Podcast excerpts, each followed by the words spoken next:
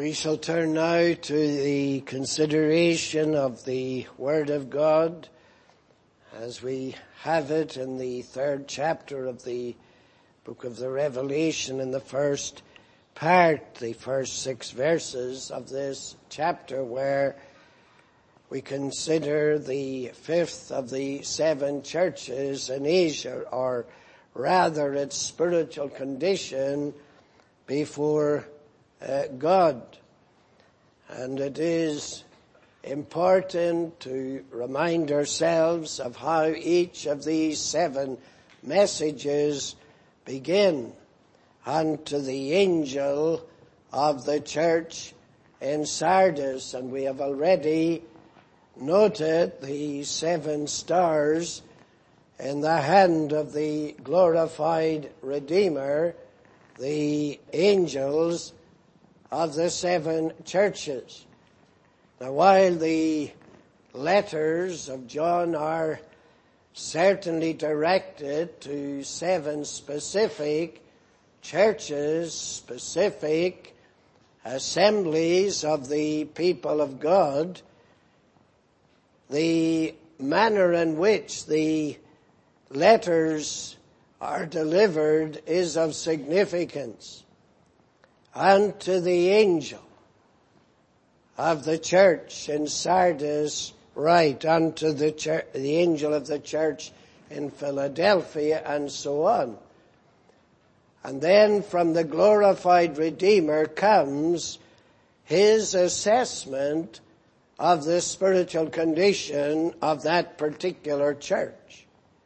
But it is first of all directed to the angel or the messenger of the church, clearly indicating that it is the purpose and the mind of God that every pastor, every gospel minister in charge of any congregation, any assembly of the people of God it is his duty and it is his responsibility to know honestly the spiritual state of those to whom he ministers and over whom he is their pastor. The angel of the church in Sardis. You are to know and you are to understand the spiritual condition of the people in the church in Sardis. And you must know it accurately, not guesswork, not just hoping that the church is in a particular condition, but facing up to the reality this is how God sees it. Now it doesn't seem to matter to many who are claiming to be called to the ministry, who are set over congregations. As far as they are concerned, they're there to do a job of work. It isn't even a calling, it's just an occupation and after all, God is sovereign. And if a church or a congregation is in a particular state, well, God knows all about it. He's sovereign over it. And if it pleases Him, He can alter it. If not, He will leave it. The glorious head of the church says to the angel of the church in Sardis, this is the condition of these people that you are ministering to. The church in Philadelphia, to the angel of the church in Philadelphia, whatever you might happen to think, whatever your assessment happens to be, this is my verdict on the church in Philadelphia and so on. Now that is important. It may not always be wise for any pastor to declare in any public fashion what he actually thinks is the state of those before him. But it is his business as far as he can possibly assess it before God to know the spiritual needs, the spiritual condition, that by the grace of God the word would be applied as necessary and as appropriate to advance spiritual life in that particular body. Now before going any further, we ought to remind ourselves of how each of these seven epistles conclude. He that hath an ear, let him hear what the Spirit saith unto the church. No. What the Spirit saith unto the churches. So we are not to imagine to ourselves, well, there was a church in Sardis, there was another church in Philadelphia, there was another in Ephesus, and uh, another in Smyrna and so on.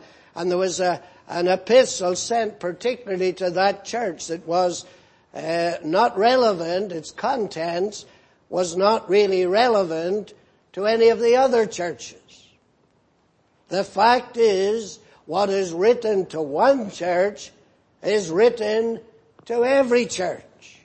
And therefore, the church in Ephesus, they are responsible to give heed to the epistle that is written to the church in Sardis. It is applicable to them. It is appropriate that they pay attention. Because here, the glorious head of the church is setting before, as it were, the universal church, the various conditions into which the body of Christ, the visible church in this world, can be found.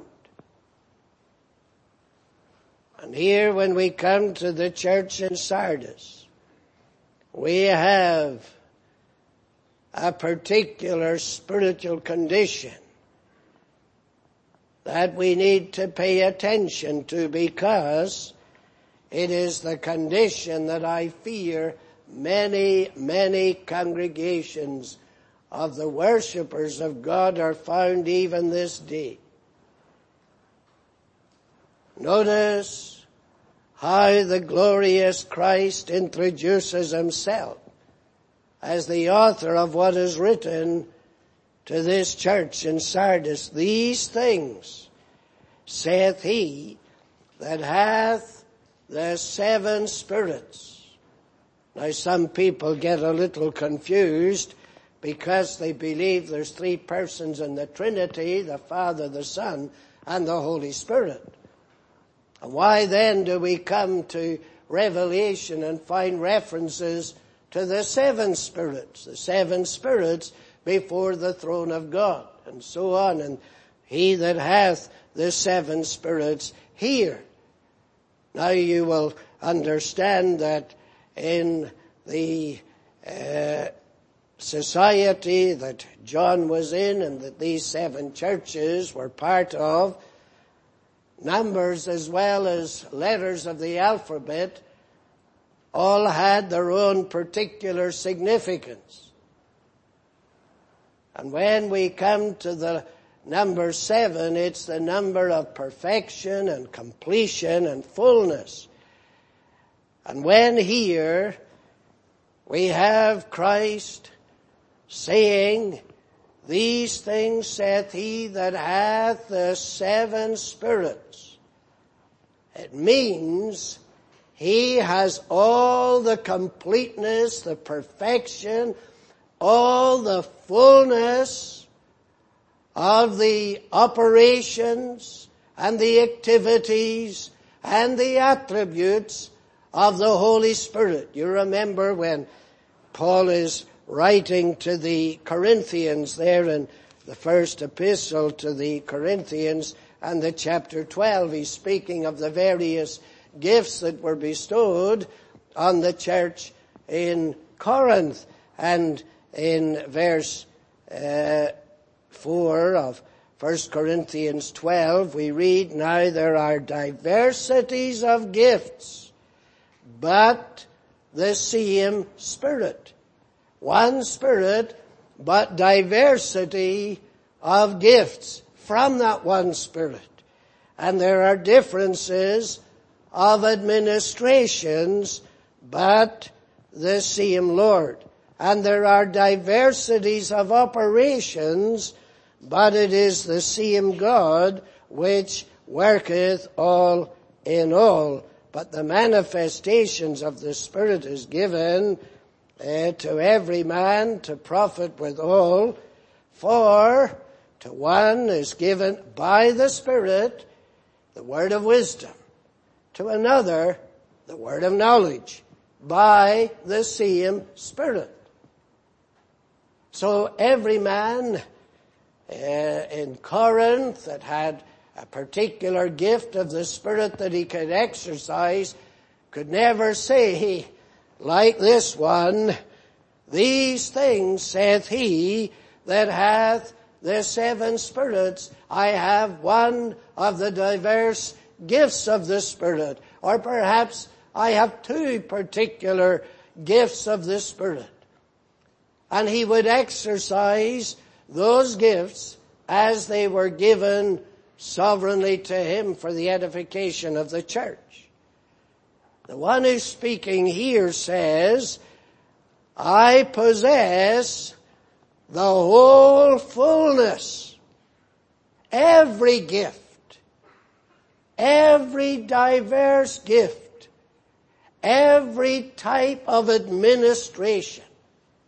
I possess it all in perfect completeness and fullness. That's who's speaking. And then he goes on to say, uh, these things saith he that hath the seven spirits of God and the seven stars. I possess the fullness, all the perfections of the divine Holy Spirit. I can make use of them at any time, under any conditions and so on. But I also possess the seven stars. Now we're not going to go back over the ground already covered, but we have, remember I trust that the seven stars are indicative of light.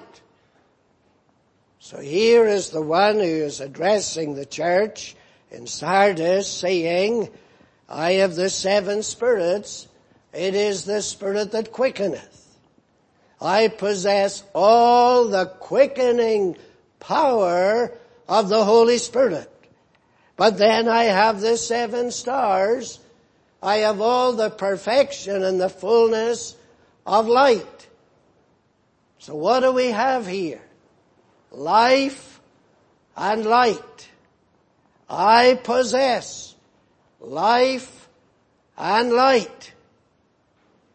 Here's the angel of the church in Sardis being addressed. Here's the church itself in Sardis being addressed.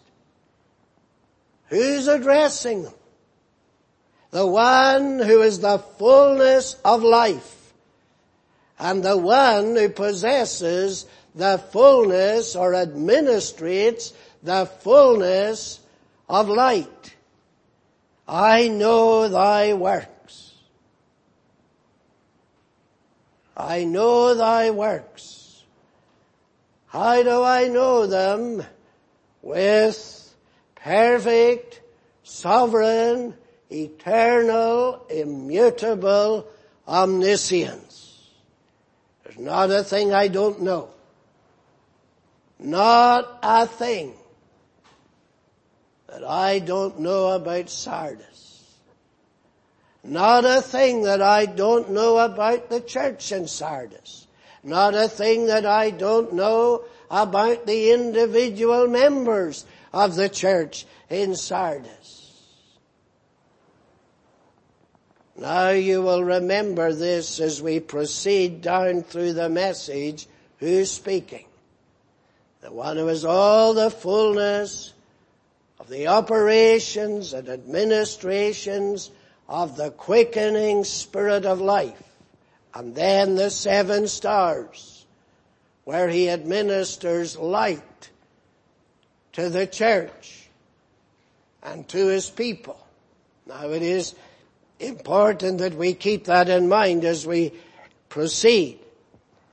This one says to the church, I know thy works.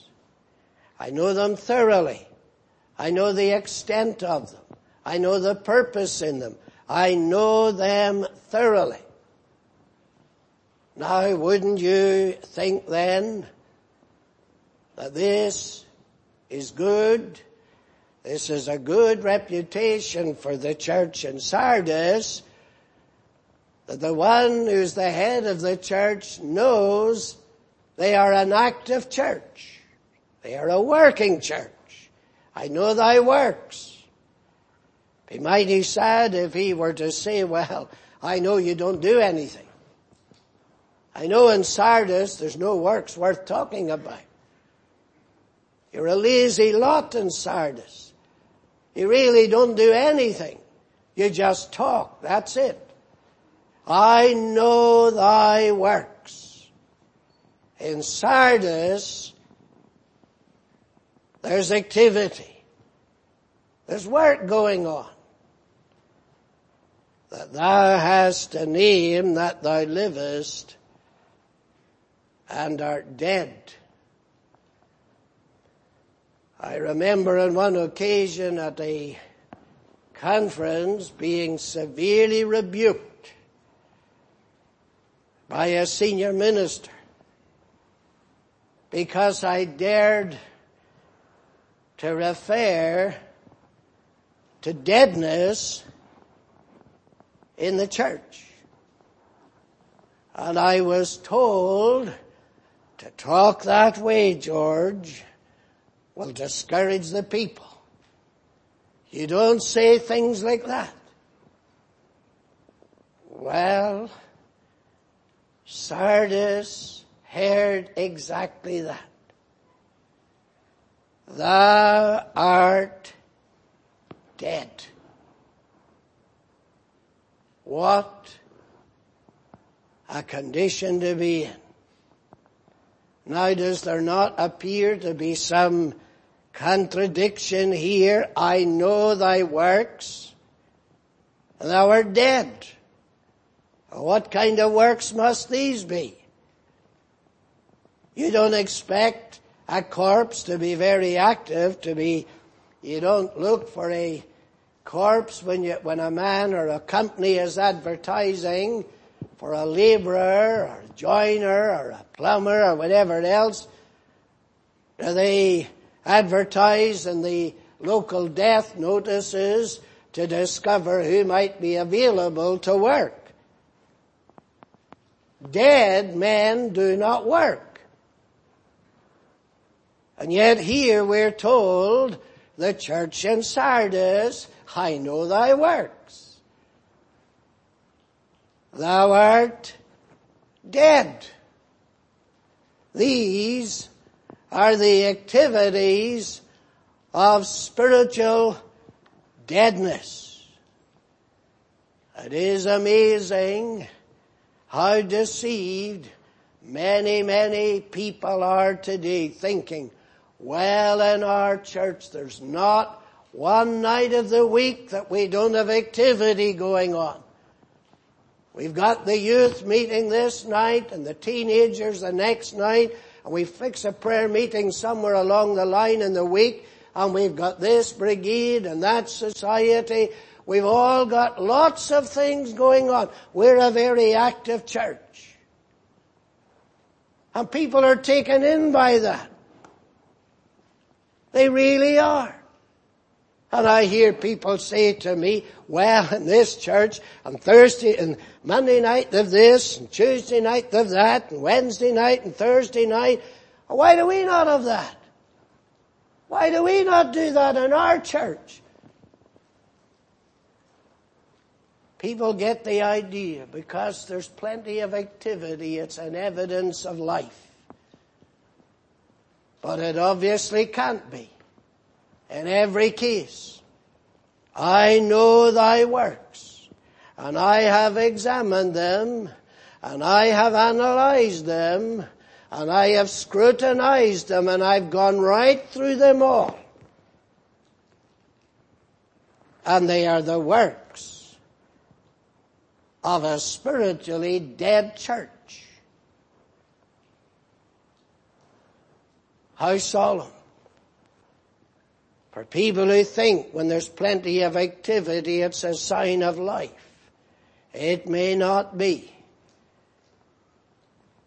What we have here is an address to a backslidden church and an address that requires reformation and reviving in this church. And that's what we ought to concentrate our minds upon and ask us undoubtedly questions were intended to be provoked in this church in Sardis. That's why Christ is writing these things to provoke them into spiritual activity. And what are they to do? Be watchful and strengthen the things which remain that are ready to die. I have not found thy works perfect or full or complete before God. Before God. What does God think of it all? What's His opinion about it all? Thou hast a name. Thou hast a reputation. Thou hast a reputation for work and activity. Thou hast a name. And thou hast a reputation. Thou hast a name that thou livest.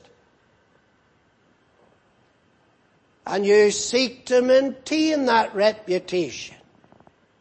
You seek to preserve that name as an active church. But you're dead. So then, what is this church here to do in this condition? How has it, we may well ask, and that's what the angel in the church in Sardis is going to have to ask. Well, if this is the case, how did we get here? Is this just incidental or accidental? How did we get here? How did we arrive here? What has been happening? But this is now the verdict that before God, our works, our feeling, but we have a reputation, we have a name, and out there in society, and out there in the world, and out there among the seven churches, we have a reputation. Now you will see as you look at the seven churches, the various states and conditions that are mentioned. The church here is not rebuked for false doctrine. The church in Sardis is not guilty of allowing the doctrine of the Nicolaitans or Jezebel, the false prophetess, None of these things appear in the life of the church in Sardis. It's not accused of introducing false doctrine or erroneous theology or lack of discipline. Nothing of that. Nothing like that is mentioned. Yet, what do we read? In verse Three, remember therefore how thou wast received and heard and hold fast and repent. Out of the seven churches, five of them are required to repent over something. Imagine. You might think, well, seven churches, they are the churches of Christ, are they not? Aren't they the visible witness on behalf of Christ to the ungodly world? Seven of them, five needing to repent. If there was one, well, that would be understandable. Two, well, that would be quite a concern. Three, that would be very alarming. Five are required to repent. Now, how does a church repent? A church can only repent as individuals repent.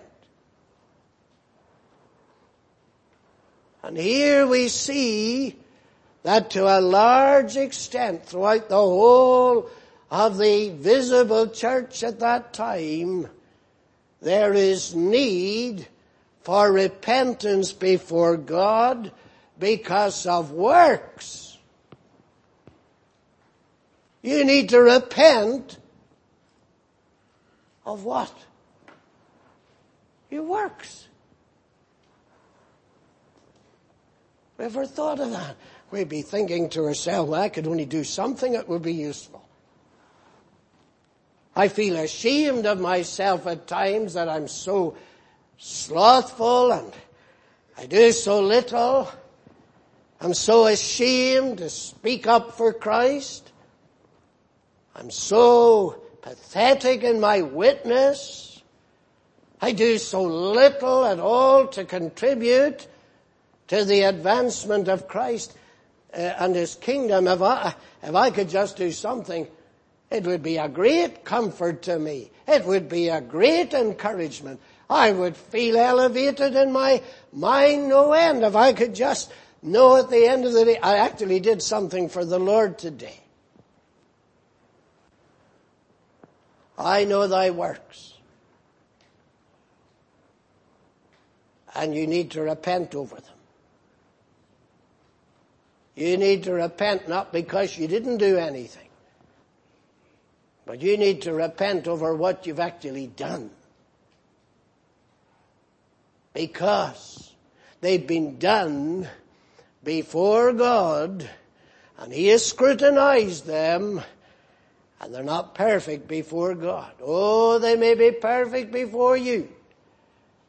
And they may be applauded by those around you and you may feel good and you may feel greatly uh, elevated in your own thinking uh, because you feel you're making progress.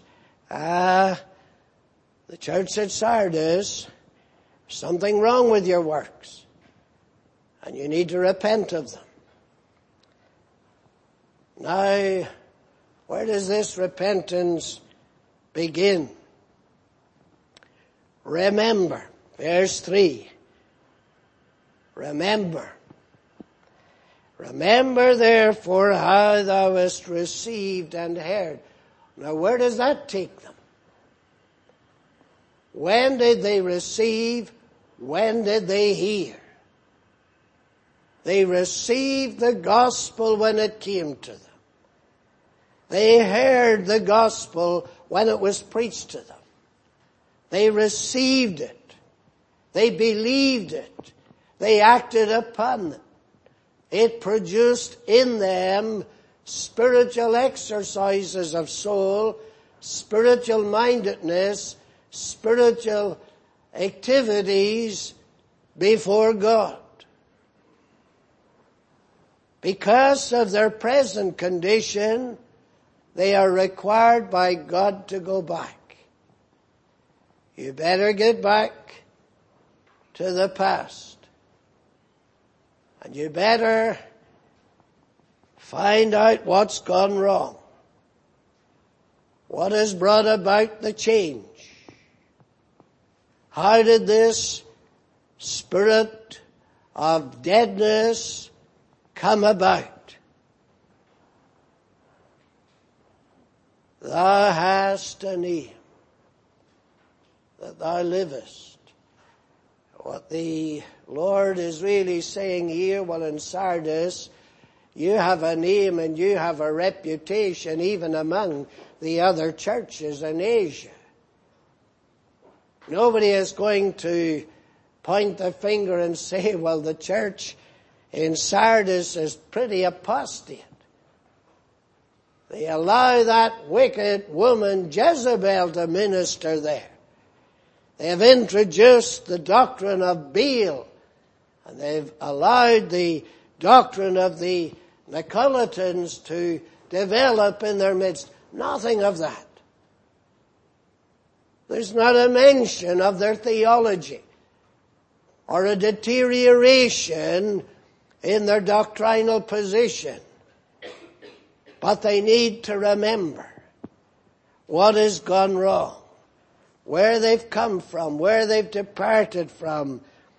Remember therefore how thou hast received and heard. What's happening? A change of attitude to the Word of God. You're not hearing the Word now as you used to hear it. You're not receiving it now as you used to receive it. You remember how you used to hear it? You took it seriously. You laid it to heart. It convicted you. It made you ashamed of your sin. It humiliated you before God. You remember how you heard. You took God's word seriously. You acted as though you were actually hearing God himself. Now you can hear, doesn't have that effect anymore. Now you can hear as though you don't hear. Now you can hear as though it doesn't matter. Now you hear as though you can pick and choose. Something's gone wrong in your hearing. Something has gone wrong in your attitude to what you hear. I wonder. I wonder. When you look back, my dear friend, has there been any change? Remember the time you wouldn't miss a word. The Spirit of God was so applying the word, my, you feared to miss anything, lose anything. It's different now, isn't it? Doesn't matter whether I hear everything or not. Doesn't matter whether it has any effect or not. Doesn't matter that I go home in the end of the Lord's day and I can't remember a thing I've heard. That doesn't matter anymore. Remember therefore how thou hast received and heard. How did you receive it? You received it by faith. Now you've got clever. You used to receive it as a little child. You used to receive it in its simplicity. Not anymore.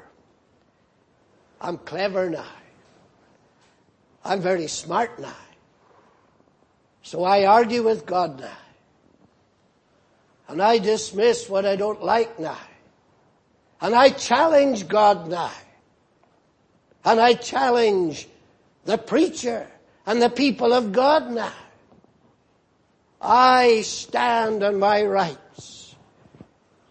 Ah, uh, here's the problem in the church in Sardis.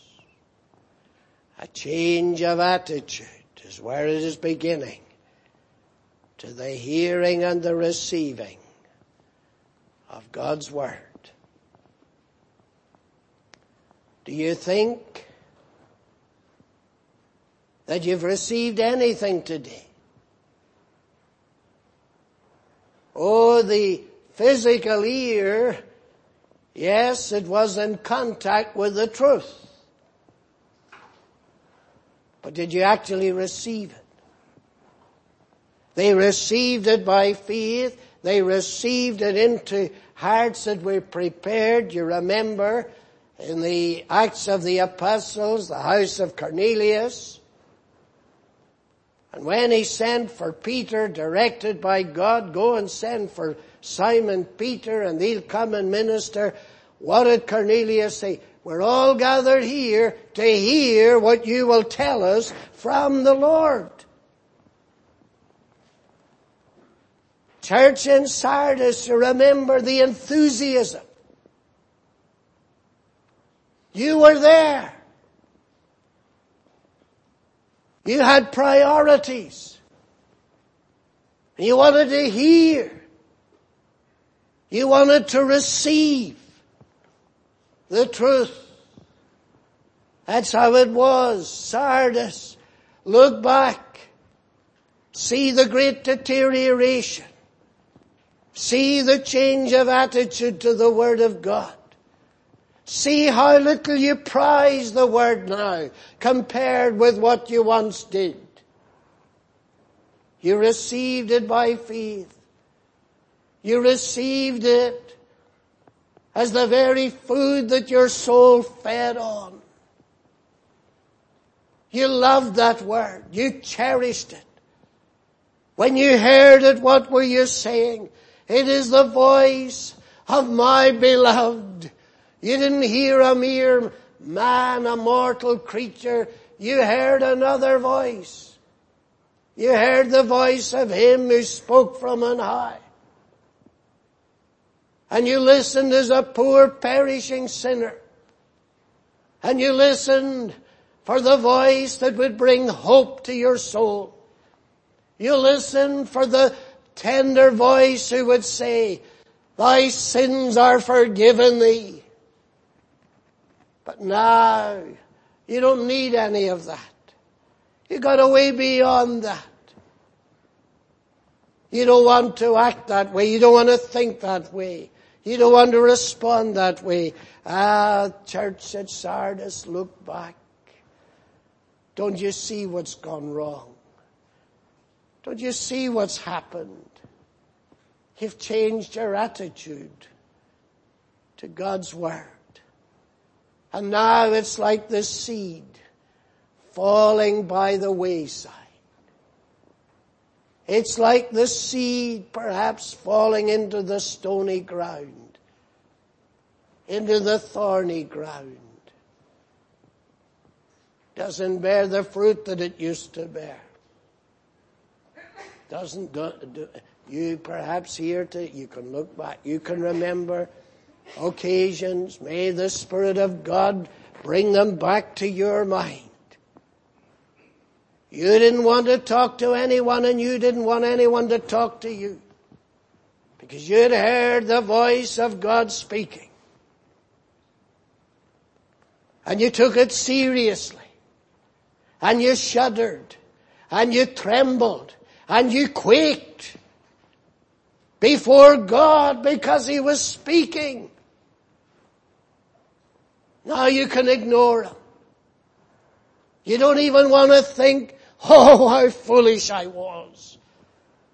Lying asleep at night, thinking of my soul, thinking of meeting God. Oh, how foolish.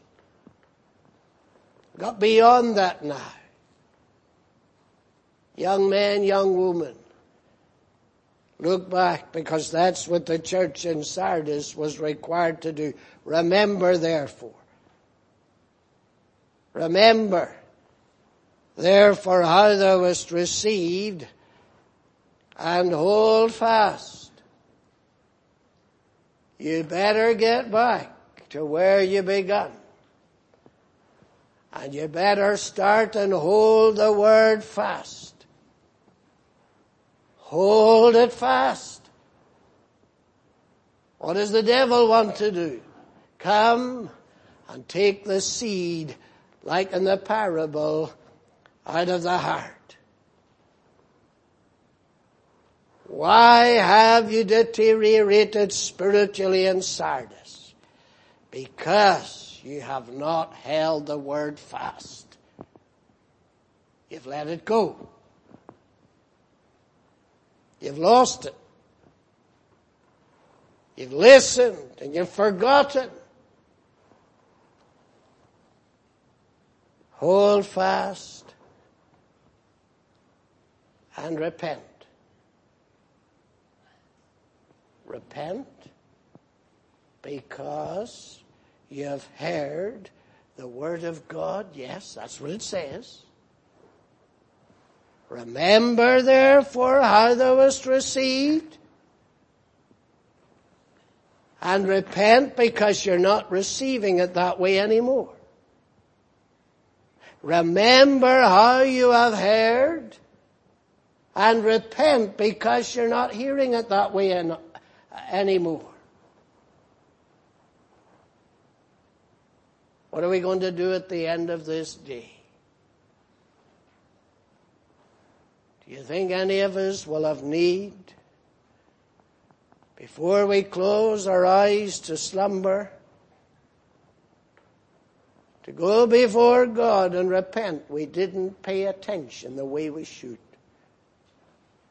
Confess our sins. We allowed the devil to get in.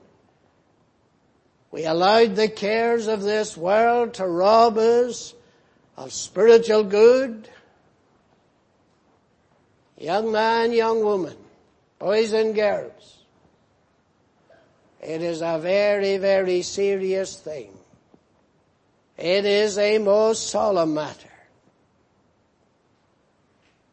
to be in the place where God's word is spoken to you. Because if your hearing and your receiving of that word is not pleasing to God, you need to repent. You need to repent. This is what the message is to Sardis. You look back, you remember, and then you recognize changes have taken place and hold fast and repent. If therefore thou shalt not watch, I will come on thee as a thief, and thou shalt not know what our hour will come on thee. What does a thief come to do? A thief went into your house. What would he be there for? Is he coming to arrange a party for you when you come back home? He's there to take away. He's there to remove what is yours, to steal, to take away what you presently have. You're of a, you and home and a thief has been in your property, you look around, what has he taken?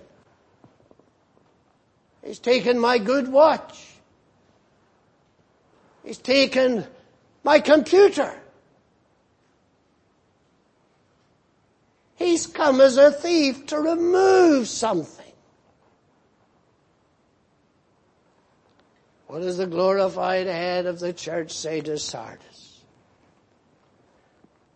If you do not repent, I will come as a thief and I will take away from you what you presently have.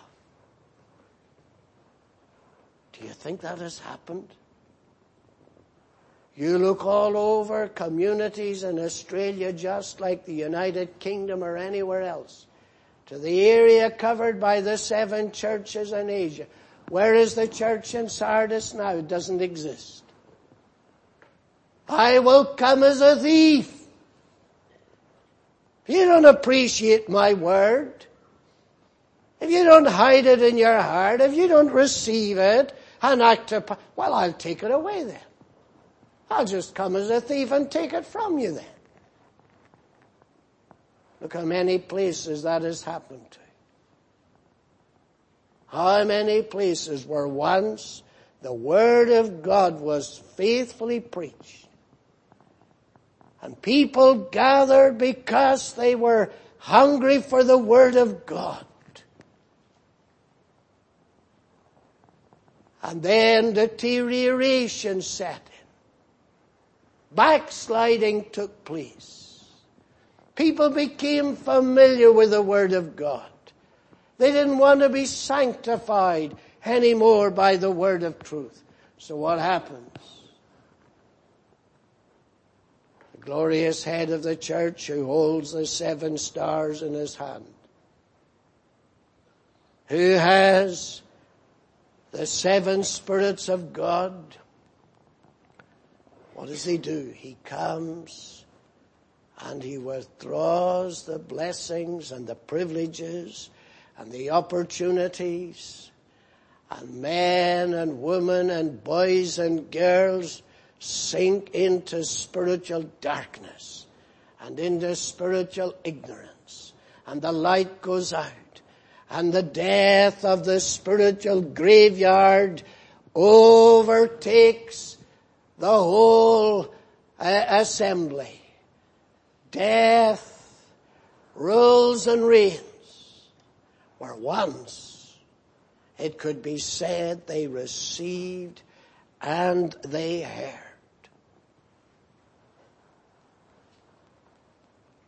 What is each of these epistles end with, He that hath an ear, let him hear what the Spirit saith unto the churches.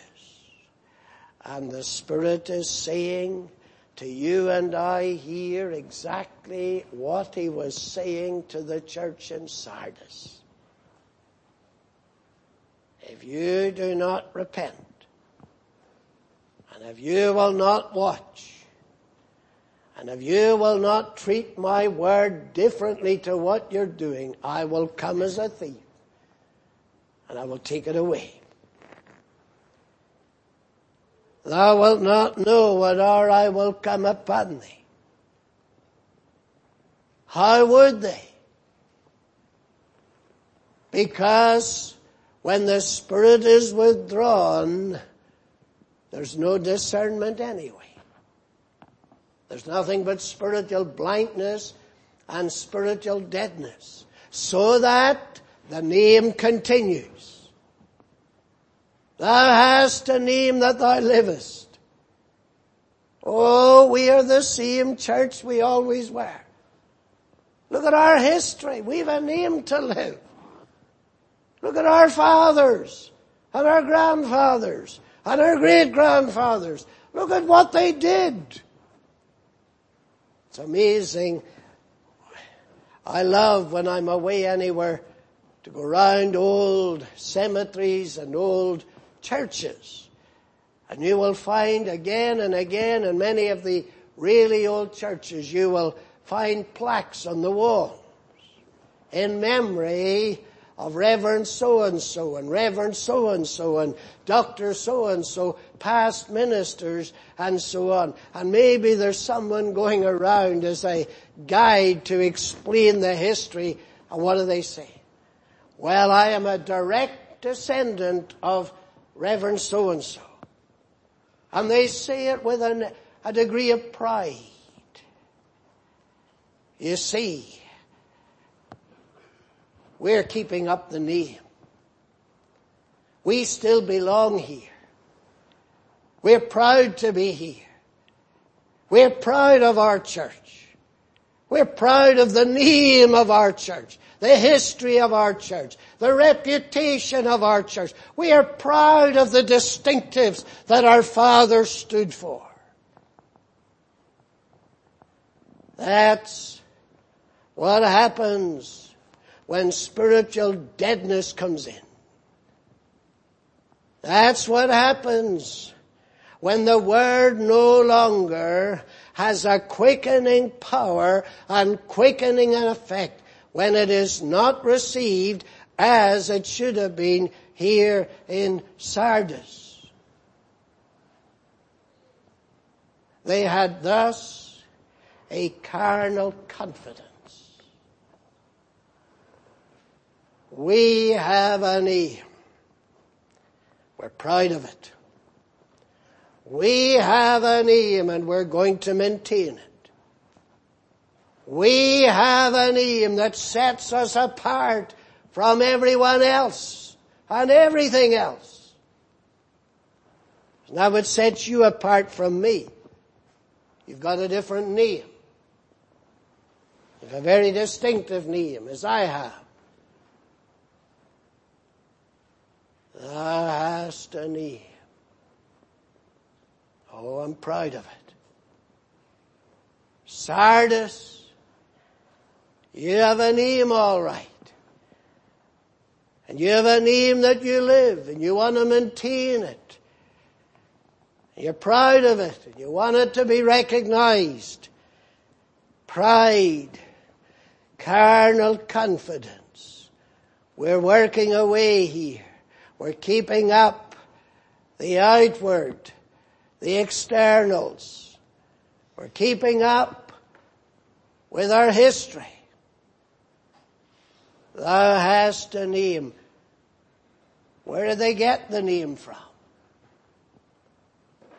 They got the name in the past. So they are to remember how they got the name and how did they get the name, just like the Thessalonians.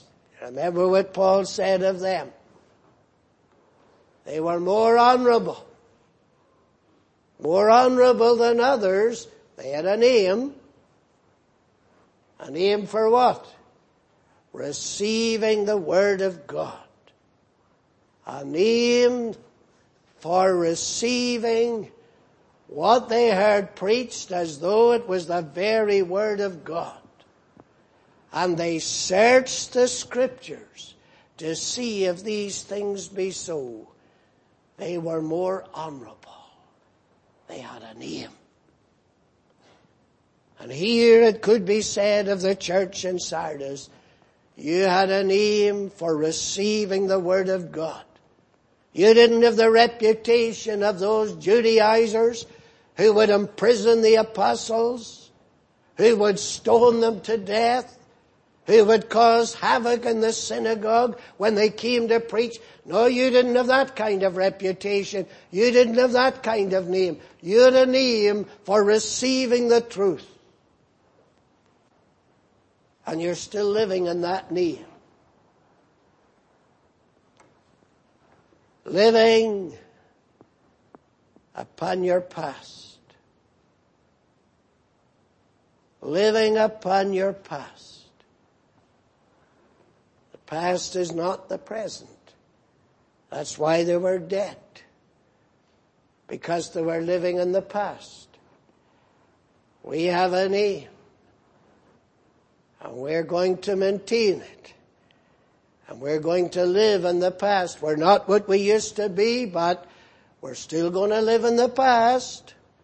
We must forget all about our present state. We wear remember this and we wear remember that.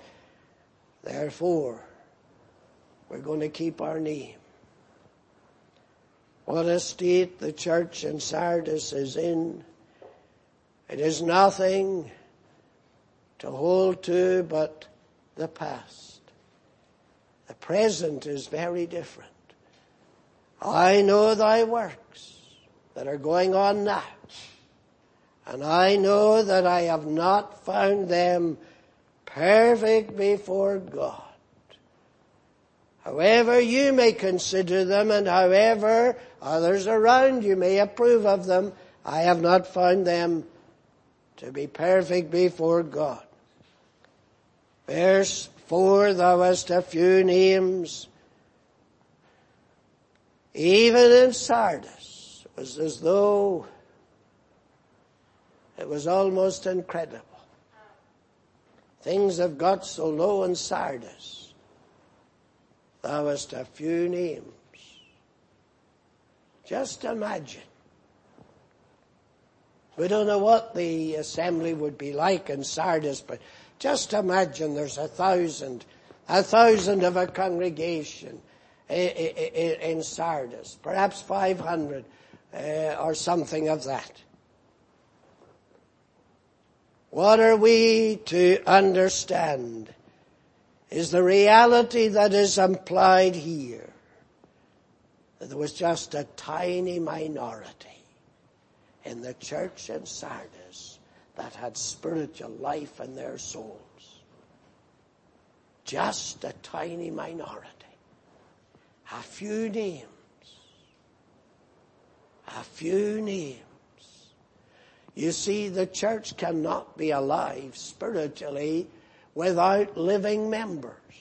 Remember what Peter, when he's writing his first general epistle, how he describes the uh, effects of the Word of God uh, upon men in chapter 2 of First Peter. New, as newborn babes desire the sincere milk of the Word that you may grow thereby. Ye also, verse 5, as lively stones, living stones. Church cannot be alive spiritually unless its members are alive. That's the question then. The majority here in Sardis are spiritually dead but they call themselves Christians. They call themselves believers. And they're carrying on with religious activities. And they're engaged in religious church work. But they're spiritually dead. They've never been born again. And I believe that everywhere you look, you will see people full of religion churches, yes, around here. People all keen. Oh yes, I want to be in the church. I want to be involved in the church. I want to be doing things for the church. They've never even been born again. They've never been spiritually quickened. And they're doing works of charity. And they're helping the poor and the alcoholics and they're sending money to the missionaries and doing all kinds of things. But they've never been spiritually awakened and spiritually quickened. And that's the question then for the angel of the church in Sardis. What an awakening you can imagine when he reads this letter and he presents himself before his congregation the next Lord's Day. Oh my! There's only a few of these people converted. How do I deal with them? How do I preach to them? I thought most of them were the Lord's people and now the head of the church is telling me there's only a few names in Sardis. What an awakening. Spiritual life is evidenced in spiritual activity. Reading the Word of God. Meditating upon it. Spending time in prayer walking in fellowship with God, not doing all kinds of church work and church involved in church activities. No, I know thy works. And I know that you want a reputation for work and good works. But there's a lot of things in Sardis that you're neglecting. And there's one thing needful in Sardis. Spiritual life. And here's the one who possesses life. I have the seven spirits. I have the spirit of quickening. And where I am not where I ought to be in the life of the church, well then there won't be life. Push me from the center. Sideline me. Forget about the gospel. Forget about me as a savior for sinners. Forget about me as one who had to atone for sin. Forget about me because there aren't any sinners now who need me. That's the fact. You don't tell people, you don't tell boys and girls they're sinners. And if they're not sinners, they don't need Christ, do they? You don't tell people they're lost as sinners. So if they're not lost, there's no need for Christ. So we can set him aside and carry on with our work without him. And he says, I have the seven spirits. With me there is both life and light. Remove me from where I ought to be central in the very life of the church and you'll neither have life nor light. That's the warning to the church in Sardis. I tell you these, these messages to these seven churches are serious and solemn. And we better give heed to them. Because if we don't, the warning is, I will come as a thief. And I will take away from you what you don't appreciate. How very solemn. How we need grace to pray to God. Enable me to hear and enable me to receive as I shall answer to God. May bless His word. Let us pray. Most holy and eternal God, we seek thy blessing upon thy word, how solemnly thou art addressing us in thy truth. May we lay thy word to heart and enable us to repent over our carelessness Enable us to repent over our slothfulness. Enable us to repent over our lack of interest, the way we have responded to thy word so often. Have mercy upon us enable us to receive thy truth with gladness, believing that thy word is truth Bless it to us. Hear us, receive us, and pardon us. For Christ's sake. Amen.